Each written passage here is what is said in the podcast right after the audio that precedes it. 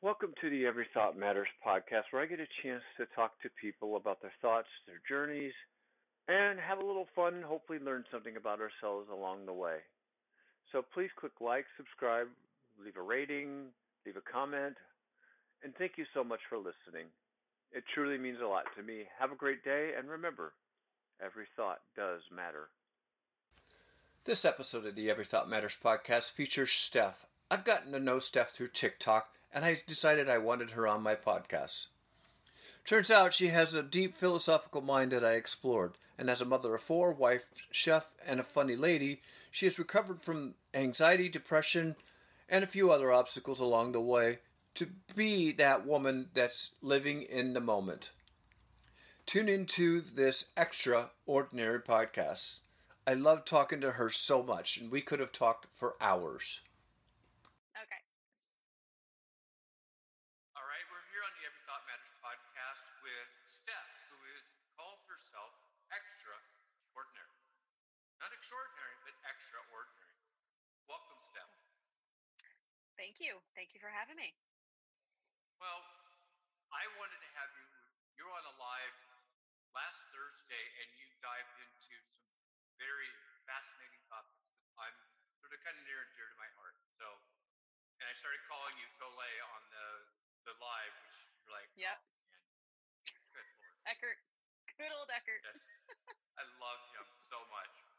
Yeah. But talk, kind of give me a little bit of background who you are. Uh, what I know is you're a wife, you're a mother of four, and what I didn't know until that night was that you're also a chef, which I thought was really cool.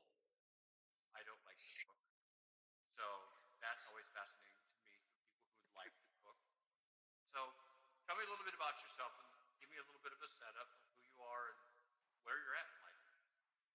Okay. So I'm 41. Let's just get that out there right away. Yep. 41 years old. Uh, mom of four uh, beautiful kids. I got three girls and one boy. I have a 16 year old is my oldest and six is my youngest. So we've got quite the range there. Um, yes, I went to culinary school. I met my husband when I was 21 and I was working for a mortgage company and he, and then I was unhappy and he's like, well, what do you want to do with your life? And I'm like, well, I've always wanted to try out culinary school. Is well, we'll go, go to culinary school. So I went, I loved it. I completely demolished it. Straight A's the whole time, there every day. um, had a blast. Uh, but cooking's in my blood. I come from an Italian family and a Spanish family, so my mom there were just a bunch of cooks and eaters mainly, mainly eaters. Um, so did that, yeah. But then at 24, we decided after we got married, well, not after actually, a little bit before, we decided we wanted to start a family. So um, we got married, found out I was pregnant, and um, both of us were kind of latchkey kids. So prior to deciding to have children, we decided that one of us needs to stay home to be an at home parent. And because I wasn't really making any money at the time, I was the one who took one for the team and um, did the whole stay at home thing. It's been it's been a rough ride. It's not the easiest thing. I thought, oh, cool, I don't have to work. Okay, well, that Yeah, that's not do. true. you have to work. So yeah, so my husband he works in IT, and um, yeah, he's he's just been climbing the ladder um, for the past twenty years, and I've been there to support his career and to support my my you know my kids and and everybody, and try to support myself as much as I can along the way. Wow. Yep. But that's. I did not I mean know your husband was in IT. Huh. yeah, he's an architect. He works for Home Depot. Wow. Yeah. Nice. Yeah. That's And that's- IT is information technology, computers, and things like that. So he's like a computer architect. Yes. So I guess like I don't really know anything, but this is just my guess because I've never even really asked him for an explanation on what an architect is.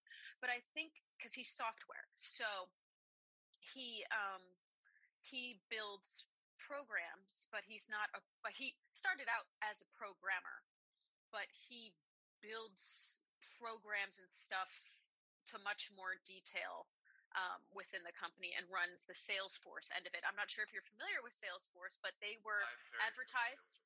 Yes, Yeah, I they were know who they advertised. Okay. Um, but yeah, so he he runs that. Um, yeah. So. Small world moment because I was in IT for 25 years. Okay. Programmer. Literally. I did something for the last 15, something called PeopleSoft, which is a had a bunch of apps. It's an ERP. Your husband will know what I'm talking about, but it's an ERP that has for human capital management. So anything Oh, from wow. recruiting to your biological information to your benefits to payroll. Wow. I supported that as a geek. Do you miss it? Do you miss doing that kind of work? I miss the money. I don't miss the work. I miss the Yeah. people. Most that way that is is I miss the people. And here's the funny thing I knew about this podcast today too, because that just surfaced as well. You, I knew when I had you on that it was gonna be you're gonna ask me questions that I'm not ready for, and I love that. That's gonna be great. That's just how you are. You're a very curious human being, and that's how I got started in computers. I broke my first computer when I was in 1981, I think. Oh, nice. That's the year I was born. Yeah, thank pal. Really appreciate you just knocking me in the gut right away. Doubling over, coughing now. I need more water. well, I would never know how old you are by looks. So if that if that redeems myself at all, there, Ah, whatever. I need a Jaeger shot now. Jeez. I got a I got a bottle on the counter that I I don't know, plan I'm sure you do. but oh goodness sake! And, but that to me, that's why I love my podcast because I connect to people and I find that you know my grandmother said she was leading my mother around in this mom and pop department store in outstate Nebraska, just basically a five and dime, and she's like she was doing sales to make extra money her grandma and grandpa were farmers by trade. Grandpa basically built the house and bought the land and everything and built the house on it and all that. But she needed Wow. extra money, so she was in sales. And she said, "You talk to somebody long enough, you find something in common." Oh yeah. It took me two minutes to find something in common. So that was off, off the beat. 'Cause I love Off the hook. That's what's great. Because I knew you were a chef, and I've got I just so much about that that fascinates me. But you Well, we talked could talk about that over- too if you want. We can Oh, I talk whatever know. you want. I could talk I all day. I know it's it's my it fascinates me because I'm reading this old book by Anthony Bourdain. You know, it, right? Yes. And Mhm. it was written like in 2002, I think, but it's just ridiculously good. And I don't know. He was an I- amazing none author. of the- right, and, but he's a chef, Yes. you know, and it, he talks about all these terms and, that are way over my head, but just the way he writes is just beautiful to me, and I loved it. But the other part of it too, Steph, he got published, and then he went and put chicken scratch on the pages. That's what really got published. So, like, Yep. oh yeah, when he wrote it first, he was like, "Eh," and then there's you know a sharpie note. Nope, that person sucked. You know, and then you talk. Right. It's just ninety percent of the terms, and the stuff that, that he does, and I and writes about. I'm going, it's way up. it's all whoosh. yeah, but yet the storytelling, but the storytelling about the people is fascinating to me. And you've got a culinary training. I just surprised you. You know, don't know whether or not you've read it, but I, you haven't. You should. Even though No, I have not. I have not read any of his books yet, and um, I just I go through phases with reading. I'm really weird. I will like binge read 10 books and then I won't read for a couple of years, you know, because I then I have to process then everything that I've read. And it takes a while for me to process. I'm a slow processor as far as that because I really like for it to become part of me. You know, I don't just want to read a book and then be like, okay, read that book just so that I can have it as a tally on the on the bedpost, like, you know, read that book. I like it to become part of me. I spent I spent time and I invested my time into reading it. So you better believe it's going to become part of me. So I have yet to pick up any of his his books, but I keep on hearing such amazing things. So I'm not a chef, and I thought it very, very good. And my friend Yeah. who gave it to me doesn't. Well, she likes to cook, but she got caught by her grandmother. But she's actually a really good cook. But I, I'd strongly recommend. I'll message you what it is. Yeah. I just think you'd love it. And but I like that about you though. You are going to read a book, and you're going to. That's an investment of your time. So you want to get something out of that investment. So kind of talk about like that mindset because that's not always been your mindset, is that right? Well, you know, I no, it hasn't. For I, I didn't even know that that was a mindset to, to even you know begin with. I've always kind of lived and and you kind of put me in my place earlier when I messaged you and said, hey, you know, can we do 115?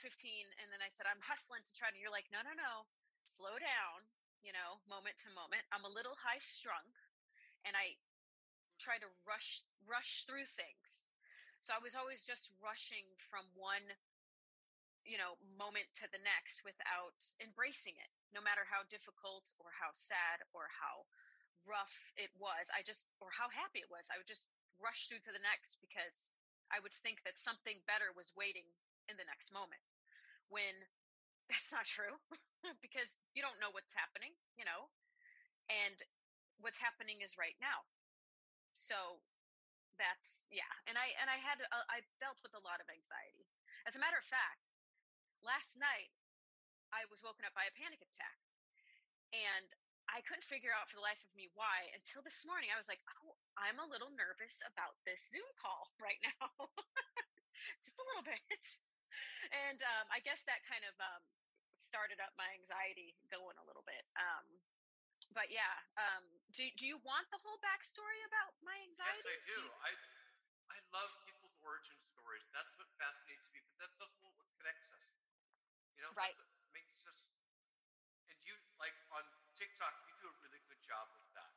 You help people feel comfortable and safe to say whatever they want to say, and you don't judge them. And you also give, you gave that to me, and I'm like, wow, this this lady is different. And then you brought up Tolle, and I'm like, okay, yep, she's part of my tribe now.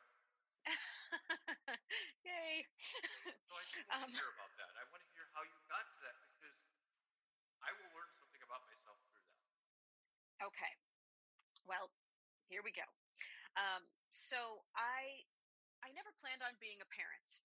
Okay, when I was younger, um, little girls would play house. You know, they would play baby dolls and pretend to be moms. That was never at all in my mind. I saw how hard my parents struggled, like with money, and how hard they had to work, and I saw it like them just trying to provide us the best, even though they couldn't barely barely provide anything. You know, they could barely put food on the table. So to me, that said that having children is going to make my life harder and more difficult. I, I didn't really see the plus side of having kids. You know, even though my, my parents, they're very loving, you know, they never made us feel bad for the fact that they had us. They were always ecstatic to be with us, you know. So, but I, I made up that in that having a family and having children means you're never going to have any money and you're going to be on and you're going to be just struggling. It's just going to be a constant struggle. So um, when i met my husband i found out he was adopted. And when we decided to actually get married and do all that i was like something changed in me. I was like i want to give him his own blood. And the only way to do that is to take one for the team and have some children um, another reason why I was kind of scared to have to, to go through pregnancies was my mom had gained a lot of weight during her pregnancies and she never lost it. So I was always afraid to become heavy. I was just deathly afraid. And all the women on my mom's side of the family were all heavy women. So I was like, I'm destined to become overweight and unhealthy because of having children. So I, like I said, my, my husband made me change that whole you know view and i'm like well i just might have to work harder to lose the weight or just hopefully not gain as much you know or whatever. So we planned our first pregnancy. I was a few months pregnant going into our marriage um, but yeah so we had the first one and i waited five years before we decided to have lily our, our second daughter. So she was another planned baby. Those that was we were good. He came from a two baby family and i came from a two baby family. Just had my little brother and he had his older sister. So we were kind of accustomed to just the two child family.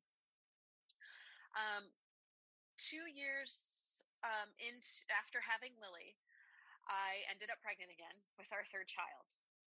And um, now, at the time, my husband, although an, an amazing human being, always went to work and was always at home, he he had alcohol problem, and that scared me because I was worried about his health and him just being there for the family, you know.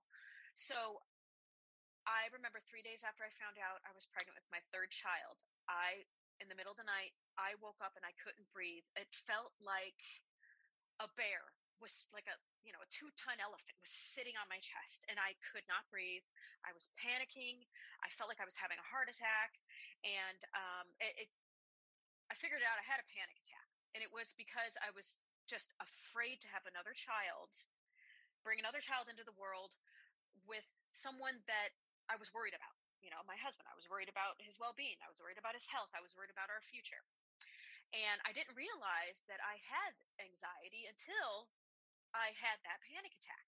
So it all just kind of came to a head. And, um, and then after that, I was just afraid to have another panic attack after that. So I started just panicking all the time. And it was horrible. I was scared to death all the time. Um, I, I didn't want to go outside because I was afraid people were watching me. So I became agoraphob- agoraphobic. Um, it was just, I mean, it was just horrible. It was just a horrible thing. And then I ran into this guy, like this this book online, and I can't remember it for the life of me right now. Oh, Anxiety No More. I can't remember his name, but I read the book, and it said that just feel just feel your anxiety. It's okay. Like it's just anxiety. It's just another human um, emotion or or condition.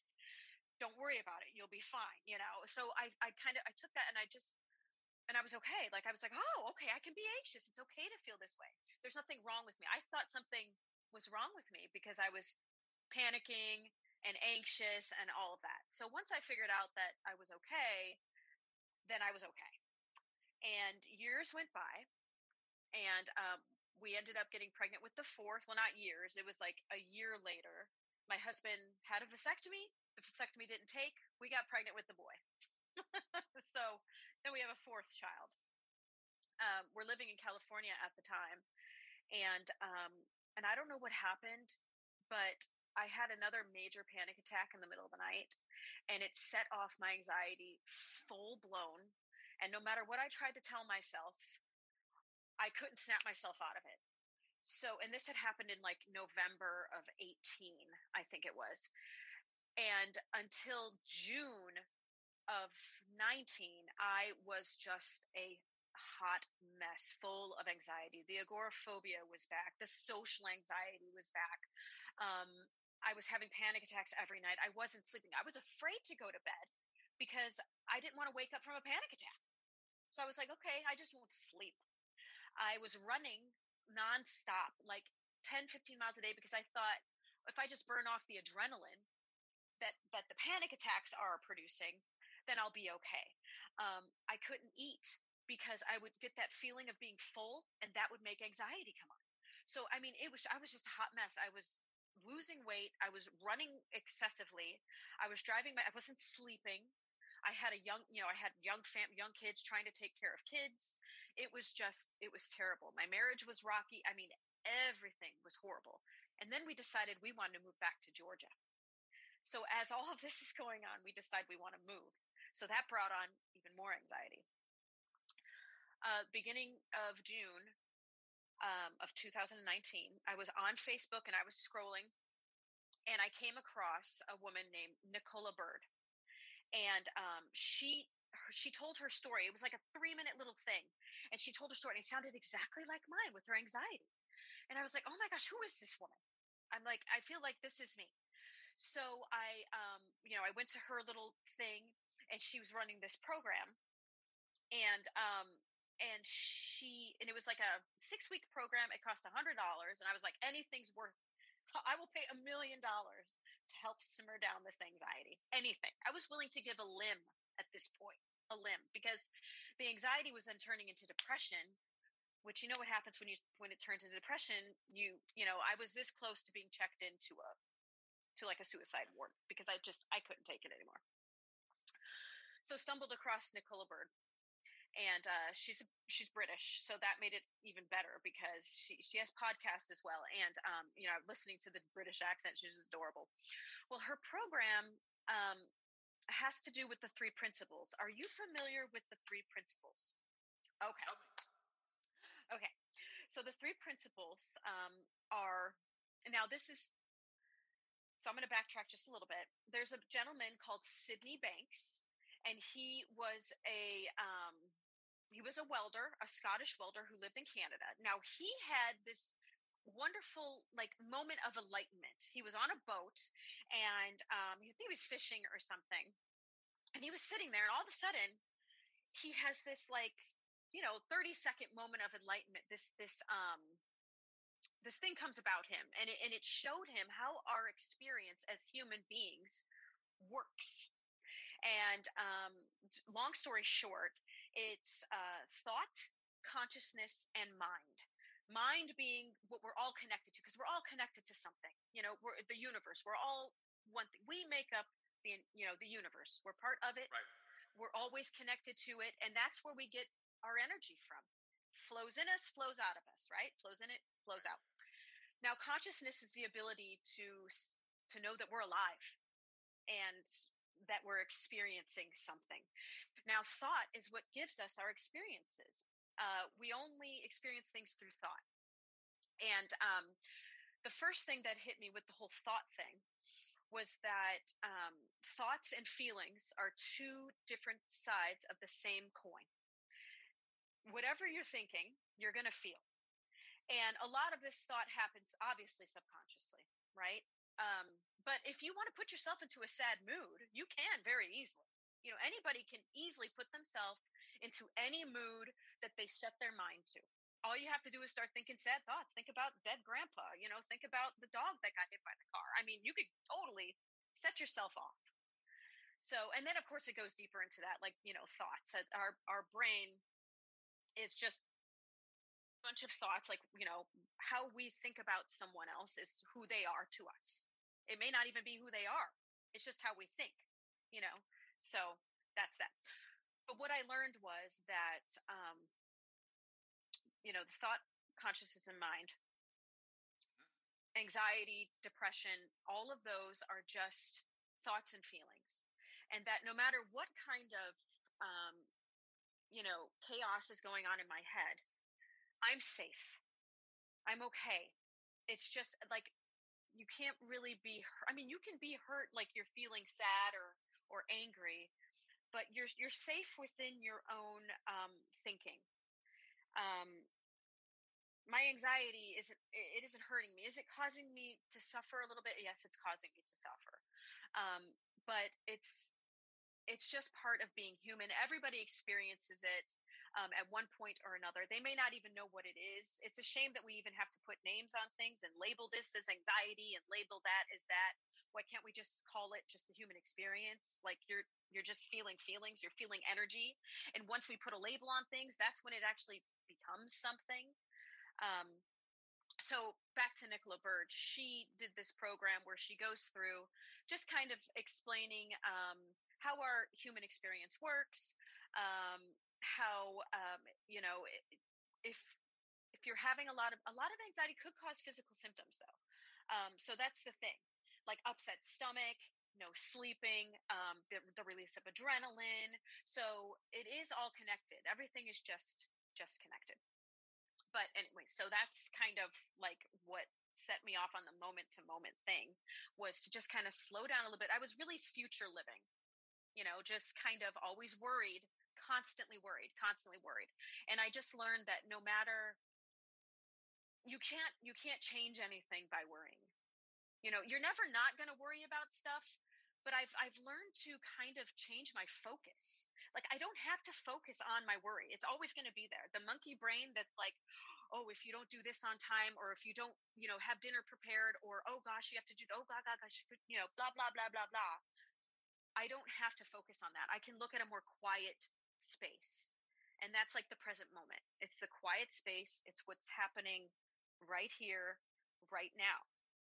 So that is where like the kind of living in the present moment is not focusing on the, the monkey brain chatter, but focusing on the quiet mind, which is the, the peace, which is what we're all seeking, really, is the quiet mind, because our minds are just blah blah blah blah blah. If it's not something that's um, you know like self-loathing it's it's being angry at someone else or worrying about what you have to do 10 minutes from now or an hour from now um, so yeah just kind of slow down even though i talk very quickly i do have a very quiet mind um, and focus more so on the um, the the just the quietness and if if i can do that i'm actually able to achieve more of the stuff on the worry side and have less worry because I'm not stuck in my head. You know, oh gosh, if I don't, I gotta, and then you know, because when you're doing that, you're not really doing anything at all. You kind of are like stuck sitting there, just you know, like a hamster on a wheel going nowhere. Well, that's what worry is. The, yeah. And our friend Eckhart Tolle, and it's pronounced Tolle, I think, but I'm yeah. not sure. Talks about never polluting the present moment with the past or the future. Right. Because it's, it's kind of like my, my friend and I, we have uh, porch talk on Fridays. We sit basically, drain a bottle of wine and talk about stuff like this. And nice. we, we liken that to character Big Ben from Peanuts. You know, remember that character from Pig-Pen from Peanuts? Yes. Strip? Yep. Like Dust coming into your present moment. It's like all of that dirt and, and dust and all that stuff coming in and it's polluting it. When you worry about something that hasn't happened or something that it has they, already. Right. and even if it's something, you know, typically when most pigs bring in the past and it's always the bad stuff, but even the good stuff too can pollute the present moment.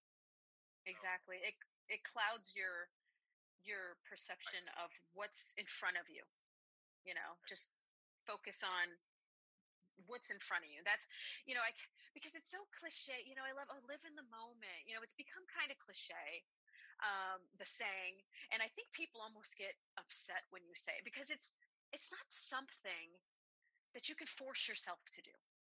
Um it you know people like to practice it by you know maybe meditating or or doing whatever to me living in the moment is um you kind of fall into it you fall into the moment um and your your focus changes and i don't you know like i never did anything to make that happen. I was always told by these teachers, by Nicola Bird and these other teachers that are in the three principles world, um, that you you can't once you try to make your brain do something, you can't trick yourself into doing something. You like you can't say, okay, focus on the moment because then you're like, am I doing it right? Like, am I in the moment? You know, and then you get yourself out of the moment. You're not. Right. Right. You, if you're thinking you're in the present moment, you're not. Right. Exactly. You you you throw yourself back out of it. Um, and you know, and the funny thing about it all is that we're always in the moment. There's nowhere else where we could be. You know, it's like I'm always in the present moment, but I just might be up in my head, and I still totally get up in my head. You know, but I'm I'm quicker to notice it. That's the thing is that I'm like, oh, I'm up in my head again. You know, I'm more aware that I'm doing it. It's all about awareness. You know, I'm I'm complete, I'm like, oh, there I go again, you know, and I giggle, you know, and then I snap myself out of it and, and just go back into, you know, being in the moment. When I started looking at other, I don't, Buddhism is not a religion, Buddhism is a practice, but they always have, right. have this one tenet that I have on my refrigerator over here. Basically says, watch your life like it's a movie. Like, right. you're the protagonist in the movie. So Kelly just did this. Kelly's recording a podcast. Look at Kelly's body energy. And when you start doing that, that present moment becomes more present. Yes, that's a wonderful point to make because consciousness is not necessarily um like okay like everything is connected but i do believe that consciousness is just that. It is the observer. It is watching what this human being is doing all the time and being and and how they are so if you tap into your consciousness more like you said and that you become the consciousness versus the the the doer you know? Um life just becomes that much more fun you know? Like I, I and and to not take yourself so seriously meaning don't take your emotions so seriously. Like i don't i have a saying where i say i don't care how i feel. Because if i start to get too upset about how i feel then i start to go into my anxious thinking like oh i shouldn't feel that way or i should feel this way and there is no way you should or shouldn't feel about something. You feel how you're going to feel and that's it and i don't and that goes back to not taking yourself so seriously like i get upset with my kids sometimes over the silliest things and i'm like why are you taking your feelings so seriously right now i'm like this is ridiculous and you're not spending your time very wisely you're not investing that time very wisely so you know because we all want to be happy and you know all these things and joyful all the time um, so I try to live more joyfully by not taking myself so darn seriously. But I also know that I'm not going to appreciate my high moments without having low moments. So when those low moments come around, not that I take, not that I don't take them seriously, just that I allow them to come around.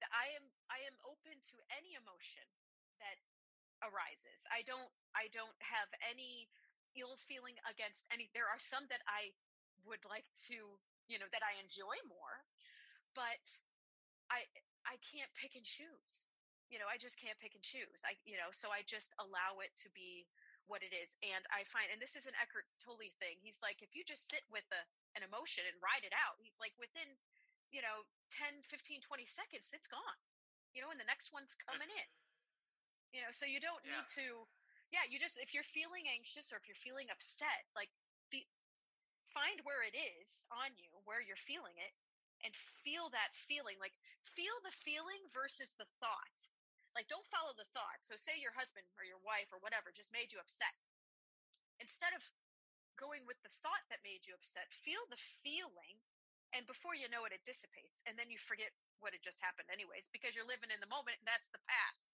right right right that's kind of how it's supposed to work and it's not an easy thing to do as humans because we're souls for me, we're souls in a meat suit. So, yeah. um, and so it's hard to do that. And you've done like that's why I kind of wanted to, you talked about the anxiety, and that's because I seem to, for whatever reason, attract those people that are anxious. I have a lot of friends that have a lot of high strung anxiety. I think I have some deep level anxiety, but not outwardly. More okay buried and, and I'm trying to peel away the layers. But that's why I think your story is so wonderful just said you kind of had got anxious last night in the middle of the night for this podcast. That means you're still dealing with it, but you just said, okay, it's my feeling. That's a feeling as opposed to a thought. That little separator is a brilliant way to look at it. Because yep. it's just a feeling.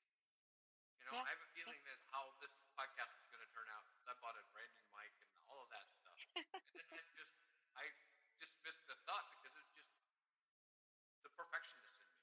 That's all. Yeah. Yep. All it is. It's really simple. Yep. Oh, it's so simple. Well, I think people confuse um, simple and easy. Sometimes simplicity is isn't the easy way. You know, they're not. They're not. I don't believe that they. You know, just because it's simple makes it makes it e- makes life easy or or or whatever sometimes simple can be you know very um, detailed and very in, intense and and but but but it isn't necessarily easy you know um, but it is simply it's like saying something is simply this you know like like you said about the feelings it's just a as simple as that it's just it's just a feeling but that isn't that isn't as you know what I mean? It's it's very not, intricate, you know. very intricate, and like our feelings. A lot of our feelings come from our programming as children, because yeah. and you have managed to somewhat rewire your brain on feeling, and that's an incredible achievement. Yeah. And I'm not saying you're done, because oh yeah, no, it's a it's a journey. It's a journey. Right. It's a yeah. I, I don't know if you know who Abraham Hicks is, but uh, she talks about law of attraction, which is yeah. the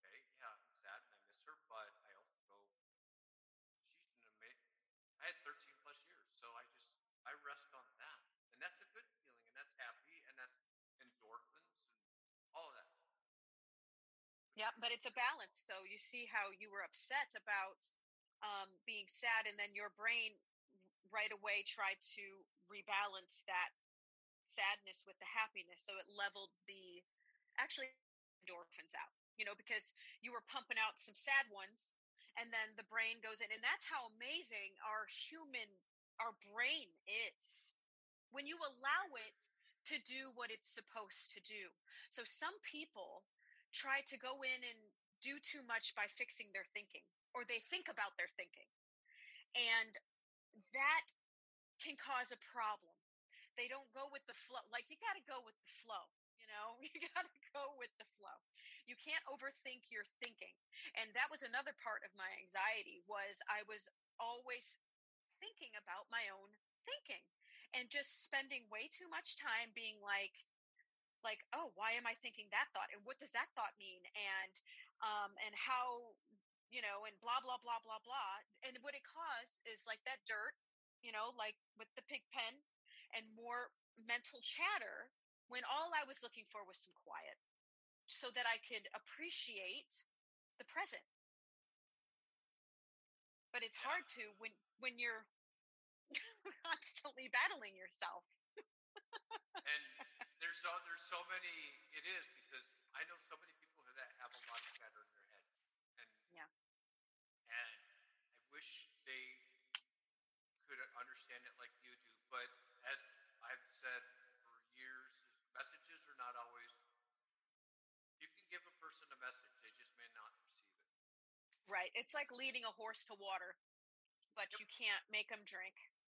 You know, right they have to have it's it's about um realizations.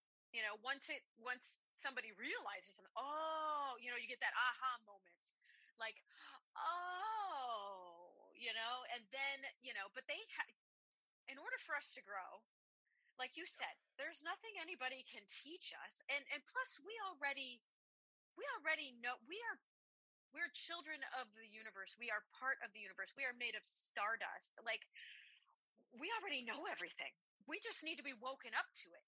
So we can be woken up to things by having these kinds of conversations right. and reading books and all of that but but i'm not necessarily going to go to a book and learn anything you know i might not learn anything because i'm not open to it. I might not be open to it you know and my it, i just might not receive the message like you said it just might not happen. And just because i am you know where i am in my journey doesn't mean that i still you know miss messages like i miss messages all the time. So do I. Constantly Funniest story. constant, yes constantly missing my messages.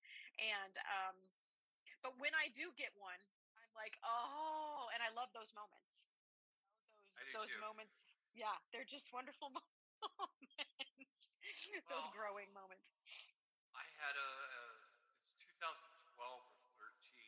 I every year I was writing out goals and like it wasn't working, so I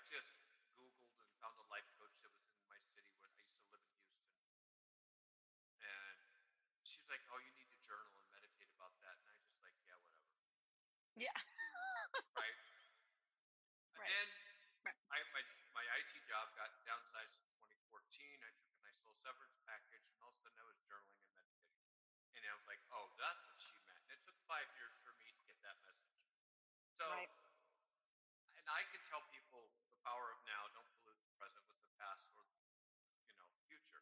You know, I can say that until the cows, you know, until the cows come home. But they're not ready to receive that. And I, while you were talking, I felt like that was a part of our brain that has a little valve that's ready to to receive that message.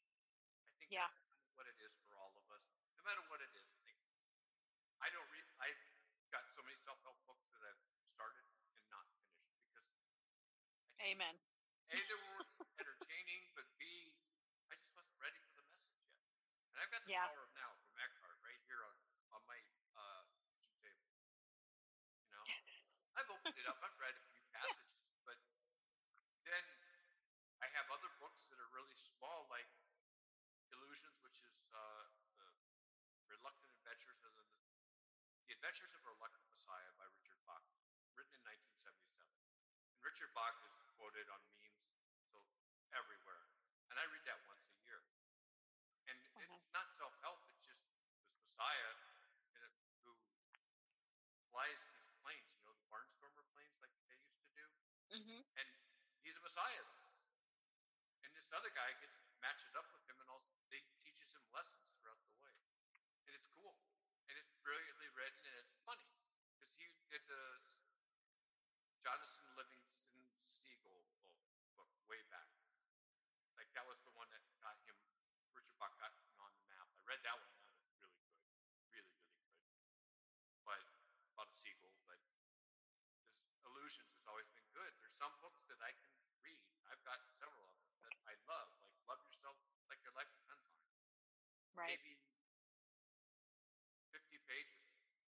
Guy published it by himself on Amazon and it sold probably a couple million copies. And isn't it great every time you reread a book that you've already read, you you it's like it's like you get a whole new message from it. It's like, "Oh, I didn't realize that that's what You know what I mean? Like like it kind of like it tells you a different story even though it's the same one and you're familiar with it. You get something new out of it every time. The ones that you that is? love. You know why that is? Well, I think it's because you're maybe you're open to you know to hearing the message that you know was written in there that you didn't hear before or whatever. But I go ahead. You Because you've changed, you've grown. you've grown. Yeah, you've grown. You're ready for And- it. Yeah. Yeah, true. you've grown, and like I read illusions, and I do. I go, whoa, wow, that's cool. I didn't think that way, you know. And it's that's been around for fifty years, you know, give or take. And you've 45. probably read it ten times, huh? at least. I, I dated this woman back in what 2002, 2003, and she gave me it. And I, I have the original copy she gave me, and I love it. It's a great book. Uh, Love Yourself Like Your Life Depends on It. I've read that. Uh, Live Your Truth, which is another one by Kamal Ravikant. 60 pages, maybe. And it's a small one. It's about like about that big, you know. Oh, right. Like a pocketbook, a little pocketbook. It's a pocketbook, but you walk through that, you're like, wow. I read that one when I got my IT job at Downsize, and I was struggling with identity. And one of the things he talked about in it is say, I love myself in the mirror for five minutes every day. That's what got him through. He he was in a hospital or something like that. It got him through that. I'm like, okay, I don't have a job right now. I don't have to worry about money for a while. Why not start that process? Yeah. Stuff like that. But then the other self help book, like, you know, I start I'm like, all right. I know. Yeah, I've got a stack of those too. And maybe one day I'll circle back and I'll open it up and I'll be like, oh, okay, I'm ready for this one now. You know? Yeah, like I can quote the four agreements and I know what they are, but I never finished the book. But I still Right. love the four agreements, which is a great freaking book. I don't know if That's by um. John Miguel Ro- yeah. I got Yes, is that- is that by hold on, I am I looking at Oh no, that's not that one. Okay. I was looking at this this author, the author, this guy. He's also great. Yeah, I know that. Yeah. I, that book is really familiar. Yeah, he did The Alchemist too. Um Paulo Yes. yes. Yeah. I don't know why I can't pronounce that last name. It's Coelho. Coelho. Anyways. but this Valkyries, Yeah. this is a good book. That's a really really good book. And I thought I remember the four the four agreements. Um, I don't think I've ever read it, but for some reason it made me think of this author. For some reason, I don't know why, but it did. It just Well, did. It's funny because it's really good stuff. You know, I have a Buddhist book as well, and you know, I my obviously my mantra is every thought matters. So Yes, I love it. Yeah. Well, I wanted. go it- sorry, go ahead. Oh no no no! I was just gonna say um, that there is a saying, and I think it's it's a Chinese proverb. And if it isn't a Chinese proverb, then either Buddha or Confucius said it. One of one of those three things. That um, it has to do with enlightenment. It says before enlightenment, you chop wood and carry water, right? And after enlightenment, chop wood and carry water. Meaning that nothing really changes because we think that something magical when we become enlightened we're going to all levitating and you know being able to cure cancer you know with the touch of a and um, Right, right, right. and so that's one saying that has always just stuck with me um, uh, ever since i learned it was just like what it does is when you become a little enlightened is which is just another cliche term i feel i think it's it's really just a, sh- a change in perspective so before you were like you know dragging the water and just like hacking at the wood and now you're like you're living in the moment you're like this is this is chopping wood. This is awesome. I get to do this. I am i am able to do this. I am capable to do this. And this water is heavy but my shoulders are strong and i can carry this water. But it was just the same before you became enlightened but you just have a different perspective on it. That's all that it is. It's like a veil that had been you know you're lifting off like you said you're you're kind of getting rid of the uh the layers you know your veil at a time clearing up your um your vision you know of life but yeah i just had to throw that in there No, I love it. No, I think that's great. I think that's a Chinese proverb. I don't Yeah. think that's Buddha or Confucius. That it sounds like a Chinese proverb because Yeah, it's one of my favorite. I say it to myself every day, to be honest with you, because I, you know, as I'm sweeping, because life becomes mundane. You know, a, a stay-at-home mom, and I'm here, and I'm doing laundry, and I'm folding the same pair of pants fifty times, and I was like, remember, you know, I, I you kind of almost want life to be boring because when it's hectic and when there's illness or when there's anything else, it's that's not a fun time. You know, I prefer the mundane. I I embrace the mundane, um, and I I just live in those mundane moments, like just moment to moment. Life is mundane, and I appreciate the hell out of that. I can't get enough of it. well, it's, it's fascinating to me because it's and, I think that's a wonderful way to look at life too because those are just I don't know like sweeping the floor. You know, I used to have a mantra like I get when when I had pets, I had a dog and a cat. I'm like I get to scoop out the litter box every day. You know, Yeah. I get to do this. It's Mhm. a privilege for me to sweep my floor. It's a privilege for me to record a podcast. It's a privilege for me to, you know, literally clean the bathroom. You know, Yeah. it's mundane, but if you say you get to do it, it do- does not become mundane. Right? It changes the perspective on it. They're just carrying water, chopping wood in a different way. exactly in a more um, appreciative way that there's even wood to chop and water to carry Right.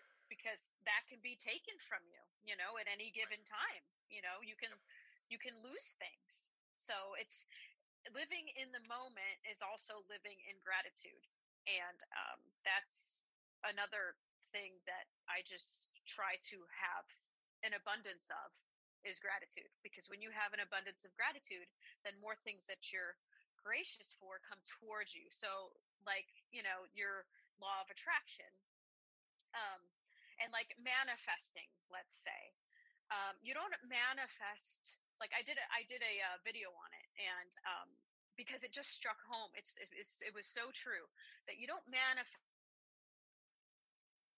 You uh, you manifest and attract what you are. Oh wow. Yeah, absolutely. It's like you want so, relationships. You know? Say that one more time. Attract, you know what I mean? I yeah. Manifest what you are. Absolutely. You know, that's a it sounds simple going back to being simple. It's not simple. It's not. It's not. When you think about it. Yeah. And it and it but it does kind of make it a little bit easier too to understand manifestation you know because i think there's a little bit of taboo around that where people don't really fully understand manifestation is and they think that they have to do something and all you have to do is be your true self you know do it's the it all goes back to the golden rule you know do unto others as you would have them do unto you put out in the world what you want to come back to it boomerang it you know it's it's a big giant boomerang you know same thing you could throw karma in there too if you want to and if whatever you don't want you know coming back and slapping you in the face then don't don't throw it out there because you're going to manifest that. Wow law of attraction is just a boomerang. Yeah it really i mean simplify that for me. Appreciate yeah. it from down I under. Mean, I have friends in Australia. They'll like didgeridoo, little didgeridoo action. yeah, I don't. I can't even spell that, but yeah, that. That's not a knife. This is a knife. knife. Throw another shrimp on the barbie. yeah, yeah, only you will know how to cook that. oh. Well, actually, my daughter is a big shrimp uh, cooker. Like, so if we decide to have shrimp, the 16 year old takes care of of that whole process. So I, you know, I buy them frozen, you know, with the shell on and stuff, and she thaws them out and she deveins and deshells and she cooks them all up and does like you know scampi or whatever whatever we want. So I'm training them well. okay. Nice. You're, you're, you're getting you know a home. Your homeschool. You're kind of a homeschool yeah. culinary school. Right. Exactly. Nice. Yeah. My eight year old, she's like, well, since my mom's a chef and I came from my mom, I'm automatically a chef too. And I was like, there you go. There you go. You know, He's believe in yourself, it. girl. she's manifesting. Be the chef. Be the chef. Be chef. the inner chef. Yes, right. exactly. How funny. Eh, I know, but gosh, I, I, that gives you I would say, as a parent, I'm not a parent. I don't have any two-legged kids, so I would say that would give you a lot of joy to transfer some of that knowledge to those kids. It does. Like I, when I do have my kids in the kitchen now, this I don't know if there's any, if there will be any people in um, services uh, listening to this podcast, but when I train my children in the kitchen, they're using real knives. They're, you know, because you got to learn how to just I just throw them to the wolves. Let's just put it that way. Right. Plus, I'm a chef, so I know what I'm doing. And the first rule is don't ever try to catch a falling knife. Like if it is falling, you jump back and you. Rule. Yes, you just let that knife fall. But yeah, I mean, I get a lot of joy. But there's a lot of us. Um, you know, I got the four kids, and then me, and then there's three dogs. So there, everybody's always wanting to be on top of each other in the kitchen so it is joyful but at the same time i i do stress a little bit about it because um, although i live in the moment my moments tend to overwhelm me um, quite a lot because there's always so much going on. And um, which is fine you know i i i am way more quicker to notice that I've become overwhelmed, which stops me from being verbally abusive, you know? So I'm like, oh, I'm overwhelmed. Sure. I need to just step back and um, and take a breather or get one dog out of the kitchen at least, you know, because they're waiting for scraps to fall off the countertop, you know, and we're just sure. everybody's all. But um, so yeah, I mean, we do enjoy it, um, and even the little guy now, he knows how to make his own scrambled eggs. He can use a knife properly and cut stuff up.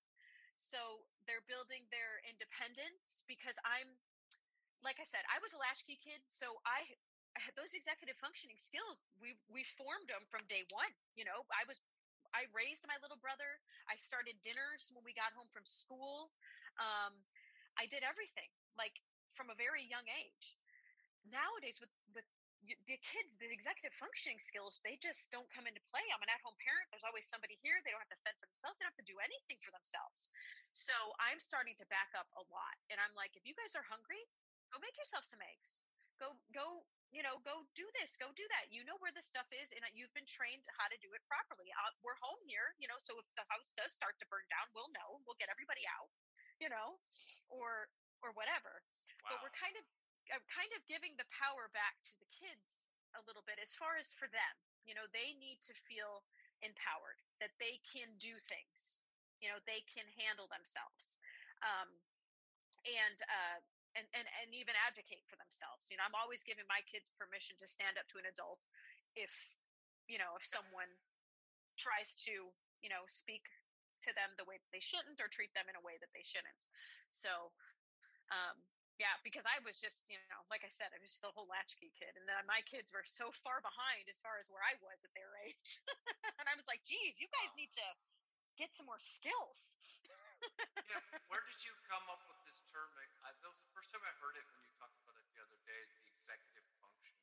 Where did that, I've never heard it called that. I know it's basically an executive function is to you is self-preservation. So yeah, so exe- so executive functioning skills are that of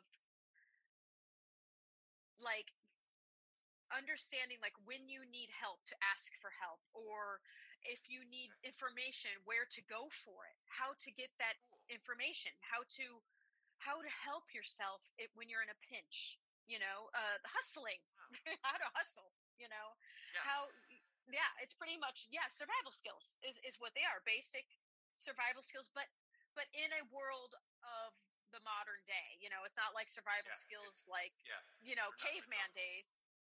Right. Even though that's where it stems from. Sure. But those absolutely. those human beings lived in the moment because they had to, because at any given moment there could be a tiger trying to eat their face off. So those people were always in the moment.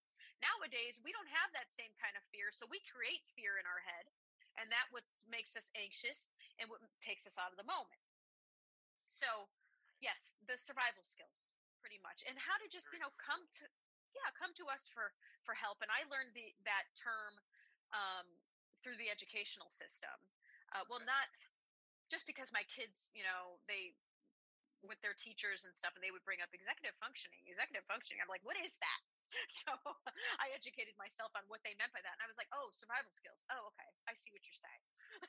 Why don't just yeah, call it that? Yeah, that, that has a different connotation. executive function sounds a little more book smart. Survival skills sounds like, okay, you're going to be on Survivor, you know, next, on next season or something, you know? Right. But, well, I, it, it comes down to the educational part of it, the executive functioning. Um, and also, sure. like I tried to explain to my 16 year old, this is her education and she's got to get out of it what she can, you know, like mm-hmm. it's, it's up to her what she's going to do with what she's going to get from it, how hard she's going to work. It's her education, you know, it's not my education. I already went through that, you know? So I think that's where the whole executive functioning term came was because they're like, if she, she needs help with math, she needs to ask us she needs to come to us, use those skills. She knows she can come to us. She knows where the resources are. She needs to use her executive functioning skills. I'm like, okay, all right, you beat that with the, you know, with the stick, with the executive functioning skills. But oh, anyways, oh, yeah. I knew you would be a wonderful guest on my podcast. You're so informative, but you're so down to earth. You're just as genuine on this as I see you on TikTok, and I'm grateful that you're here. And I got a couple, two chef questions for you, okay. and one last. So okay. Well, the first chef question for me is, I think I know the answer, but like I make a five quart Italian sauce, you know, from scratch, outside of the. I don't grow the tomatoes basically, but I pick the, I get canned tomatoes and all that stuff, and lots of seasoning and stuff. It tastes delicious. Sits in the crock pot all day, like eight hours. Okay. And if I want to, I can make fancy uh, meatballs like you guys talked about the other day. I gotta, I gotta It's so simple, really. No, you guys made it sound so simple the other night, and I'm like, ah, when I make this recipe, I'm going to do that because that's just cool. And I'm not a chef. I only make stuff that I like. I don't cook anything I don't like. It's that's my golden rule about cooking. Yeah, don't spend But- time wasting stuff that or making stuff that you don't like. that would be Right, I'm not not good. make eggplant parmesan, even though that's a really good dish. I just I'm not Ah. going to take the time and the effort to do that. It's just Right. But it, that sauce tastes wonderful and great on pasta with you know a mm-hmm. glass of red wine. The, the first night I make it, but the next day, just that's when it's its best. Why is? Yes. Is it just what's the cooking fancy Term? culinary reason why? Okay, so there's something that's called mar- it, it, the flavors have married, so they've become one at that point. Um, but they it doesn't happen. You would think that it would happen like in the crock pot as it's cooking down for eight hours, right? You would think that that's what would do that magical like marrying of the flavors, and it does. I mean, it starts there, but for some reason that you cook it and then you chill it. The chilling also does something to the ingredients. Um, and it's it's all science, you know, it's science based. Cooking is science based anyways, but Yes. just the the coagulation of everything coming together, the marrying of the flavors, it just like chemically bonds everything together and makes it just become that one delicious flavor that you're looking for versus being able to pick out flavors from you know what individual flavors Right. so it, it it just marries it all together and then you reheat it and it's like almost like a whole new like a whole new dish. Yes, i mean and the same same for anything like even like a like a chicken soup. Like i'll make a mm-hmm. chicken soup or a Yes. chili. Chili's another one that does that. Chili like does i'll make a chili all the time. yeah yeah and it's better two three days four week a week down the line. I'm like oh this is the best food ever. You know it didn't taste like this two days ago. Yeah. Yeah. so it's I didn't. I assumed that it's just the marrying of the flavors, but I figured there might have been a, another explanation, something like that. That's, there might be a more scientific jargon that goes into it and something that probably goes even over my head. I mean, I consider myself a little bit of a scientist because I'm a chef, but I there, you know, like Alton Brown, do you remember him from Food Network? He's more of the scientific chef around things that probably could give a better explanation um, on how that um, chemically happens. But I think it's just the bonding of the molecules. Like it, it chills it down, therefore it just coagulates it together and just you know turns it into something beautiful. Well, the science to me of the the other thing was that was last the other night was the first time I ever heard that about I don't know remember what you guys called it, but basically carryover? Yeah, carryover cooking. I that's the physics of that bugged me because you cook something to 160 degrees like it's supposed to be in the oven, and you pull it out, it's at the right temperature. It still has enough heat embedded in it to cook itself a little more. Is that what it is? yeah i know it is it is witchcraft it's total It wizardry if you think about it um and i think because it almost works at a delayed rate so Mhm. the heat is coming into it from obviously the outside in but it's it's going into it and it's still penetrating through it so it, it'll hit the, the, the surface and then it's going through it right? It's still continuing to go through it but nothing's stopping it from continuing to go through at that point but it, it just but it needs to finish its its its run the heat. So it, it it just keeps going even after you pull it off off the heat and i always thought that it was just some magical thing that you know the universe has blessed us with i i never questioned it i'm Well, like I- okay it does its thing For me, I I have a science brain, so the physics of it, but it kind of makes sense too because you kind of heat it up. Say whatever you're cooking it in, you heat it up a dish, you will, and that dish probably still carries some of that heat, so that some of that heat actually helps cook it to its final, you know, temperature. And now I'm going to cook everything like that. from here. I only learned about it last Thursday. Literally, I, Yeah. I kid you not. Yeah. I had a conversation about that. Wow, that is so cool. Yeah, you want to do, you know, five to ten degrees under um for for anything, just just in case. Because, like I said, I think it's the heat that penetrates it, and then it just keeps going through it, and because it, hasn't finished its Mhm. its its thing yet, and then it, yeah, and then you could even, if you want to take it off even another five degrees earlier, um, wrap it with foil.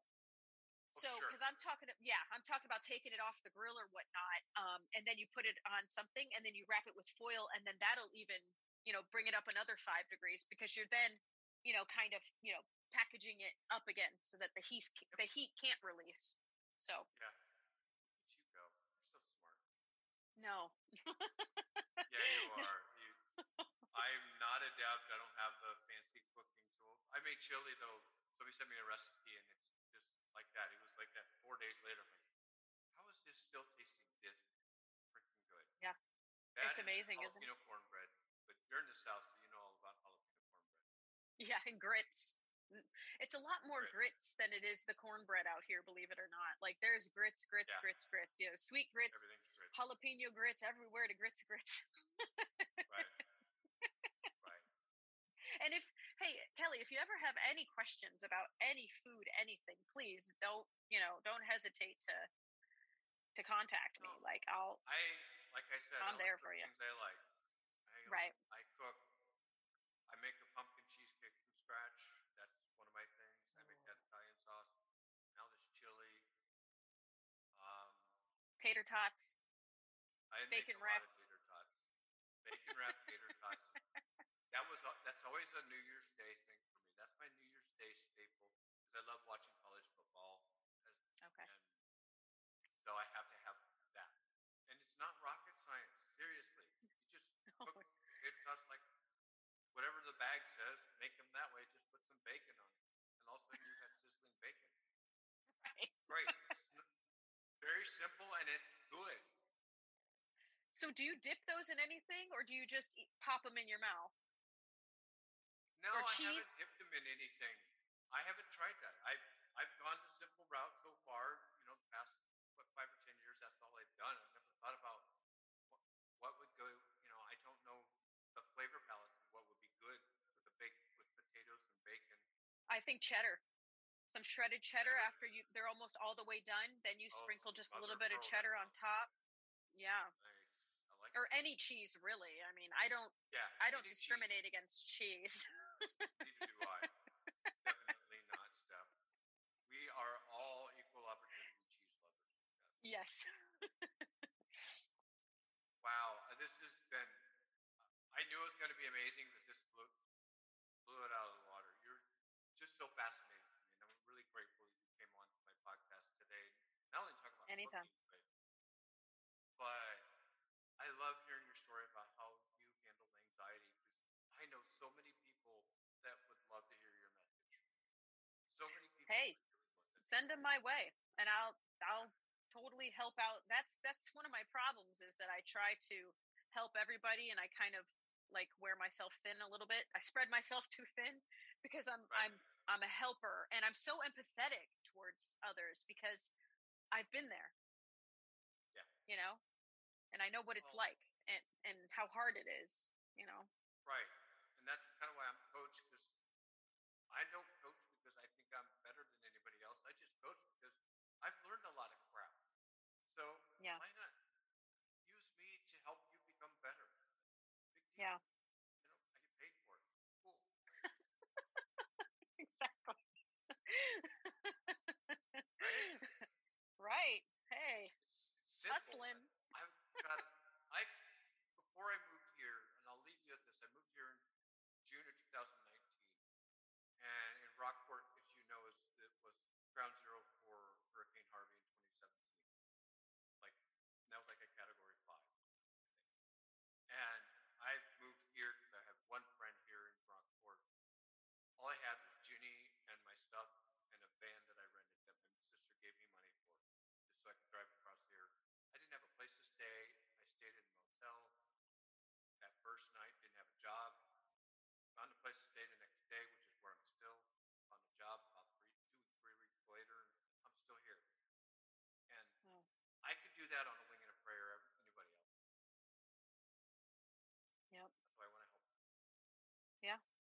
yeah, just help. That's why I'm trying to help out my friend Levi. I don't know if you saw that one of my last things. He's he's dealing with some mental issues, some mental um, health. Yeah, and he's a vet, and he's just the sweetest guy. Like he's so sweet, he doesn't even know how to defend himself. You know, he like he'll give you the the shirt off his back, and he's just falling. And I'm just trying to help him as much as I can. I'm like, I don't know what else I can do. so it's like, however I can help, I'm there. Right. And ninety percent of what people help is is allowing them to vent and not yeah. I learned that in my marriage. I was married for eight years, and that was a tough lesson for me to learn. She taught me how to, Kelly, I'm just venting. Let you don't need to problem solve. I know you're, you know, that's kind of what you do.